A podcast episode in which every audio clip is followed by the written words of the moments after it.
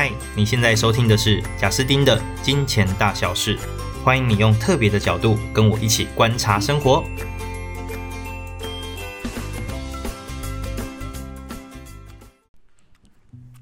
嗨，大家好，欢迎来到金钱大小事。那我们这一集要来聊的是关于自媒体经营。诶，那自媒体有哪一些呢？那包含大家听过的部落格哦，YouTube。或者是脸书、IG，甚至现在 Podcast，通通都算是。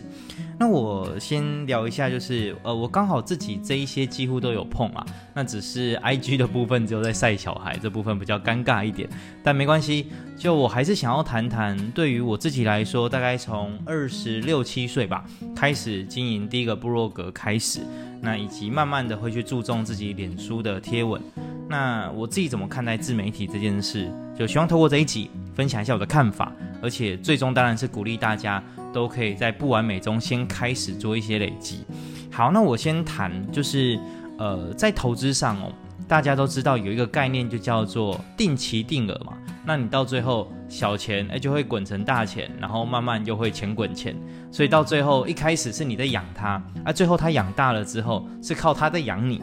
那我认为在人脉上也是一样。人脉上一开始就是你必须要慢慢的去做耕耘，那耕耘到一定程度，其实你会得到很大的反馈。那当然，我们不要说这个反馈都一定是非常的利益呀，或者是非常的世俗，就不要用这个角度来看。其实我认为，呃，有一定的算是人际人脉，然后一定一定的对群众的影响力，其实在很多时候还是会给自己很多的帮助。等一下我就会讲。那我们来谈谈自媒体这件事的营运，其实在我心中就有点像是一间公司，它一定要有一个公关行销部门，这是一定要的，不可能一间公司就是呃只做好自己的事，然后或者是他只是专注在把产品用得越来越厉害，但没有人知道，或者是也没有市场有一个好的反馈或检验，那我就觉得很可惜。所以在我心中，就是每个人都是一个公司。其实现在这个时代哦，每个人都像是一个企业了，就是个人企业。那你这个企业一定会有很多部门，而自媒体就仿佛像是你个人的行销部门或你个人的公关部门这样。那自媒体的运作，如果运作得不错的话，就我看来有几个很大的优势哦。第一件事情不是为了别人，就是为了记录自己。大部分我们随着时间这样子过，会有点可惜，就很像小时候都很希望说啊，可以好好的写日记，好好的记录自己。但是通常这件事情也不容易维系，因为物理性的外外在的东西你一定搞丢。那有时候在外面忙，你不方便，你也不会继续继续写。但是如果是透过自媒体的方式去运作某一个社群或某一个频道，那这个都是一个很棒的记录。那接着是呢？呃，我认为自媒体只要累积到一定的程度，它不一定要有流量哦，它光是有累积。举例来说，一个部落客，他如果有二十篇文章，那这二篇二十篇文章，基本上你一看就知道，哎，这是有蛮用心在写的，写的好不好那是其次，但我相信就会给别人一种。诶，你是一个认真的人，你是一个愿意累积的人，所以这某种程度就是一个信任感，而这个信任感后面会带来的人与人之间的碰撞，我觉得是非常有价值的。因此，自媒体是一个很值得做。那最简单就是我们个人的社群媒体啊，那这个就是很值得做，就是因为不论是记录自己，或者是给他人的印象，都是一个很大的关键。我举一个小小的例子哦，像我们家的小朋友，那其实几个月前在请保姆，在保姆的市场，我自己看是这样了，它是一个卖方市场，就是市场上需要保姆的人超多，但是呢，真正就是很棒的保姆是超级难求的，那其实整个供应量也都是供不应求。当时我们家的保姆就非常的，我觉得她真的很棒啦。那她当时就看到我的讯息之后，就是私下脸书的讯息去跟她说，诶，蛮希望可以聊一聊的。那她第一个动作其实她看的就是我的脸书，然后接着又跑去看我太太的脸书，还有我太太她经营的部落格。那看过这些之后，诶，发现一来是我们应该算用心，然后再来是我们理念蛮合的。最后她就在可能几个选择下，选择跟我们这边。然后一起合作，那这个合作当然到目前为止都非常的棒。啊，这只是一个小小的例子啦，就是关于一个陌生关系要如何能够快一点的拉到近一些，或快一点的，你至少可以让别人知道你的状态，而不是要透过哇很多次的，不管是吃饭啊、出游啊，现在大家都那么忙，也不太容易哦。自媒体我认为还有一个非常大的重点，它叫做练习。那举我刚开始做布洛克为例。那我刚开始做布洛克，其实我的文笔没有到很好，那谈论的东西也会比较浅，而且我一开始的分段也做得没那么好，甚至会有冗词错字，这些都是在大概前十几二十篇文章，慢慢的被朋友修正，然后被网友指教，那就会慢慢变强。所以其实自媒体也是在磨练自己表达的技巧、陈述的技巧。那我觉得这也是一个很有价值的地方，根本不用去。外面上很多付费课程哦，就我所知哦，有一个学院，他们的部落课哦特训班大概是三个月吧，然后每个礼拜一堂课，那会给一些作业。其实这个三个月走过要花五万块哦，但五万块真的就会让你成为一个诶。享受在其中，并且文笔不错，也略具影响力的，就是 blogger 嘛，其实就不一定，完全不一定。好，所以我觉得还不如自己赶快开始动手做。那透过市场的反馈、朋友的反馈，好好练习，其实这是比什么上课都还重要的。那接着呢，我们就来谈一下，呃，我自己怎么分析，就是如果你今天想要做一个自媒体，哦，第一个是你要用什么样的平台，第二个是你想要什么样的内容。好，那我先从平台开始讲。我初期在做布洛克这件事的时候，其实蛮幸运的，因为那是哇，快八年前、九年前那个时间点呢，脸书才刚开始有广告，才开始有广告，然后文章农场也没那么多，所以那是一个充满红利的年代，一篇不错的文章就很容易跑出去。那个时候我大概一篇文章，诶，可能都呃可以有个好一点都有十二十万流量。但现在就很难了，因为现在时代比较不同。不过当然，部落格我觉得它是不会消失，因为图加文还是跟语音不太一样，因为图加文它非常的容易阅读。只是说我在写一篇文章哦，通常我会选图嘛，然后我会校正那一些字，那去思考整个的流程，就是整个文章的架构，大致上一篇要二十个小时。就从构思、发想、打稿，然后到写出来，然后到一直看。我通常一篇会看五十次。那这个是我自己很精益求精啦，就是我是处女座，所以这地方特别龟毛。我大概就要花二十个小时才有办法完成一篇文章。那完成之后呢，我自己的呃主要流量来源是我的脸书。那我的脸，我就会把我的部落格 po 到脸书上。那透过脸书这一边，诶，开始带进一些流量。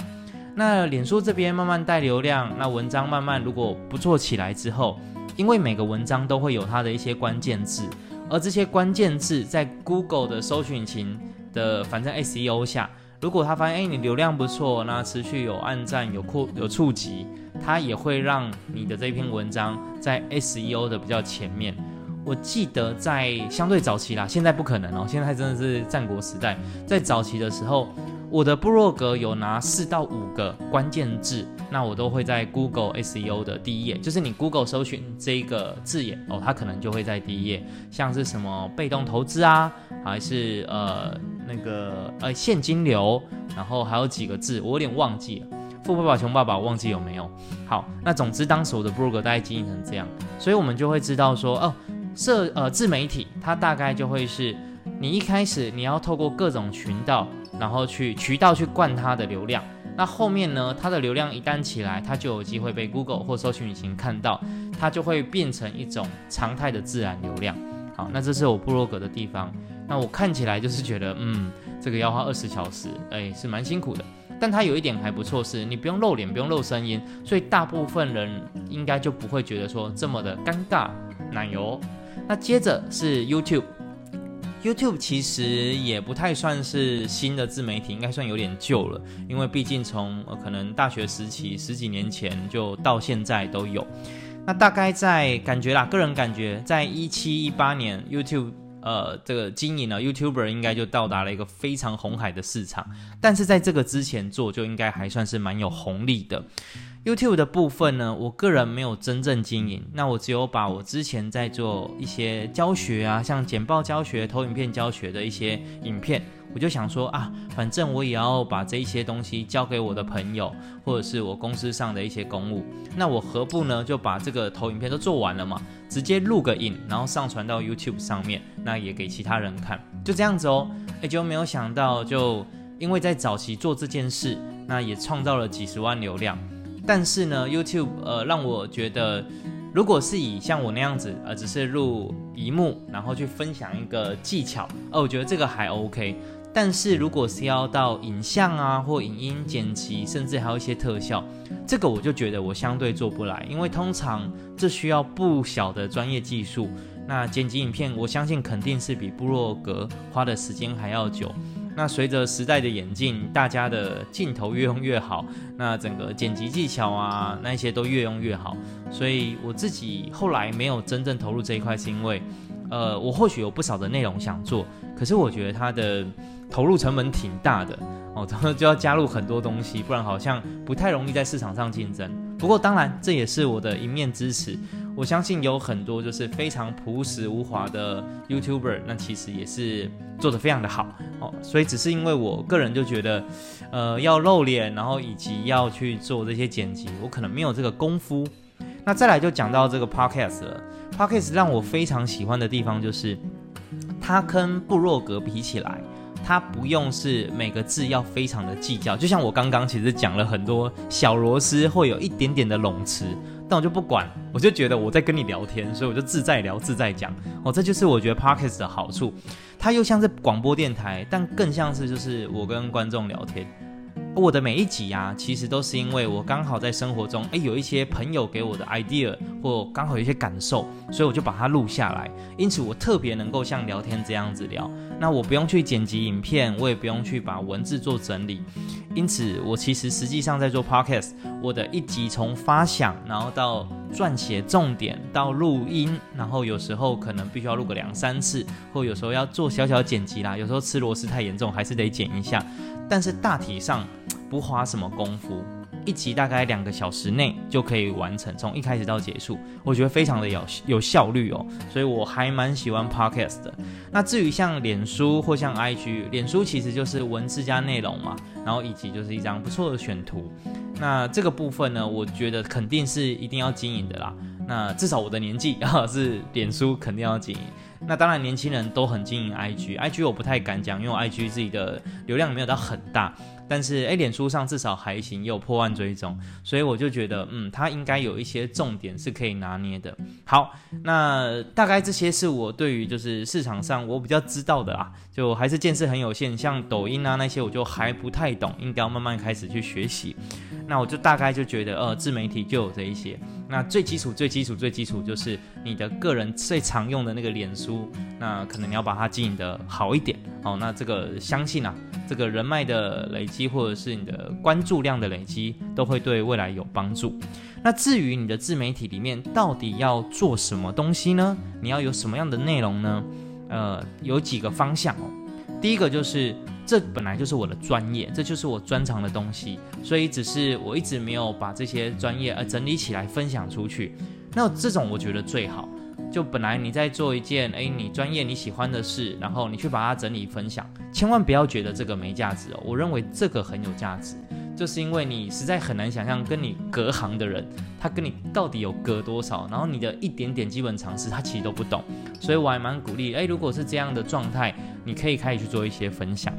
那或者是呢，你可以从自己想学的地方，你在学习的过程，你也一边把它记录下来，这其实也是一个很棒的经营方式。不过大家要注意哦，千万不要是你其实没有这边的底，就是你不专业，你也不太懂，但你觉得好像这个专业的人看起来非常的厉害，非常的光鲜亮丽，好像很帅，所以你就要装的自己是个老师。然后你就要把这些内容讲出来，这样你会超级痛苦。你做没几集你就做不下去，因为你其实没有那样的内容，所以你最多录个十集你就录不下去了。那甚至是呢，其实朋友知道会觉得有点有点虚啦。所以你要嘛，哎，就是你已经够专业了，你只是整理产出；要么就是你就是在学习的过程，你就是直接跟大家讲，我就在学，我在示范，我会讲错不少东西，或者是我的观念就是特别的浅薄，但是欢迎你参加我学习的旅程。哎，这个我倒是觉得很可以。那当然，呃，目前在各个媒体里面都会有不少的访谈哦，访谈也是一个很大的重点了。哇，那访谈我就很有感了，我觉得做文字的访谈超硬。就是我也看过记者朋友在访谈，然后整理稿，真的是优秀、杰出、厉害。但我自己比较喜欢的就是像这样声音的访谈啊。我先可能跟对方聊聊天，熟悉之后，用几个题目，然后来去做对方彼此讨论的一些话题，那就把这个过程自在的录下来，就很像让朋友们哎一起坐在咖啡厅的同一桌，听听看我们两个聊天。嗯，这个我很喜欢。哎，怎么办呢？我现在这样子有一点过度，就是 好像 promote podcast 了，可是我是真的蛮爱的啦。好，总之呢，你要经营你的自媒体，都可以有很多内容。那我刚刚讲的这些内容比较偏向，就是一个非自己社群媒体的自媒体。那如果你是说你的脸书或是你的 IG，不是粉丝团哦，不是粉专哦，就是个人，那当然很多好的生活的一些内容也都是可以分享的哦。那这个我就在这里先不多说。好，那接着我们来看看哦，就是流量产生这件事到底要怎么做。呃，我自己所有的社群媒体都是先透过我的脸书去做导流，因为脸书的追踪比较多，所以等于是我让脸书的流量到我那个社群媒体，然后这个社群媒体流量如果起来，它才会有自然流量哦，大概都是有这样的过程。那如果你过去就没有一个个人的社群媒体是特别有流量的，你就要看看了，有没有机会是有一些周围比较有影响力的朋友也觉得你的东西不错，他愿意帮你几次分享，你不可以要人家每次分享，这样其实很扰民。那或者是呢，有一些呃论坛呢，会有一些反正一些公共的地方哦，公共网络上的一些地方，那是适合发表你的这个作品的，但是又不会造成困扰，不然你可能会被踏伐，也很麻烦哦。那你可以自己去找看看，所以这些都是一些方法啦。那我自己还有一个很大的原因是，我真的认为，哎，经营一个自己的自媒体真的很棒的地方，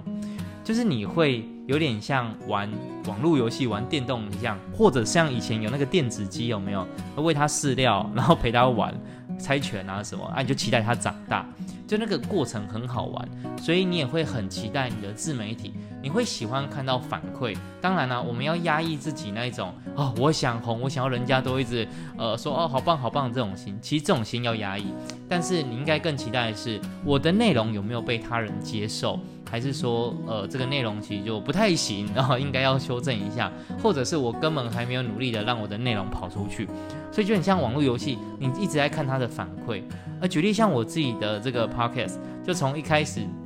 一录的时候，当然嘛，我没有放任何平台，所以就完全没流量，那流量一天可能就十以内，超级少。然后到后来，我第一次放我的脸书，哎，慢慢导流之后，哎，就当天就蛮多，就两千。可是后来马上就下滑了嘛，因为我没有一直持续 po。那接着渐渐的就会日均流量，哎，来到有一百。然后我随着慢慢经营，然后随着哎朋友可能哦口耳相传，或者是开始有一些留言啊、五星啊等等，然后后来就慢慢提升，所以到现在。当然，就跟厉害的还是差很远了，然后以及跟我当年认真经营部落格还是有不少的距离，但是诶，现在就好蛮多的，可能就是现在一天诶有个三四百流量，我已经很开心了。那就希望呃持续可以慢慢的成长了。不过当然，我最追求还是我谈的内容诶，真实是有帮助到一些周围的朋友，然后或对他人有一些正面的。可以说是想法的启发吧，那这样我就会超级开心。好，所以讲到最后呢，就是跟大家讲，其实每个人都是要把自己当成是一间公司，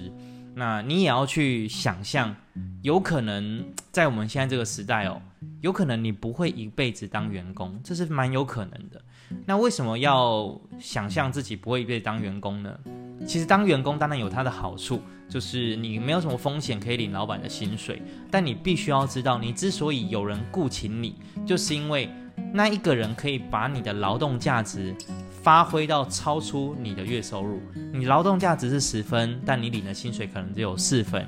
那你也知道人生有限嘛，我们都希望赶快在财务上一定的程度，然后赶快就做下一件事了。最好是可以自在的选择我未来的方向，不被财务所限诱，对吗？那如果是这样的话，你有没有发现中间感觉你势必要拿回自己所有的劳动所得，这样累积才会快啊。也就是你终究要当老板的，哎，很像你终究要开欧洲车，何不开什么，对不对？所以你终究要当老板，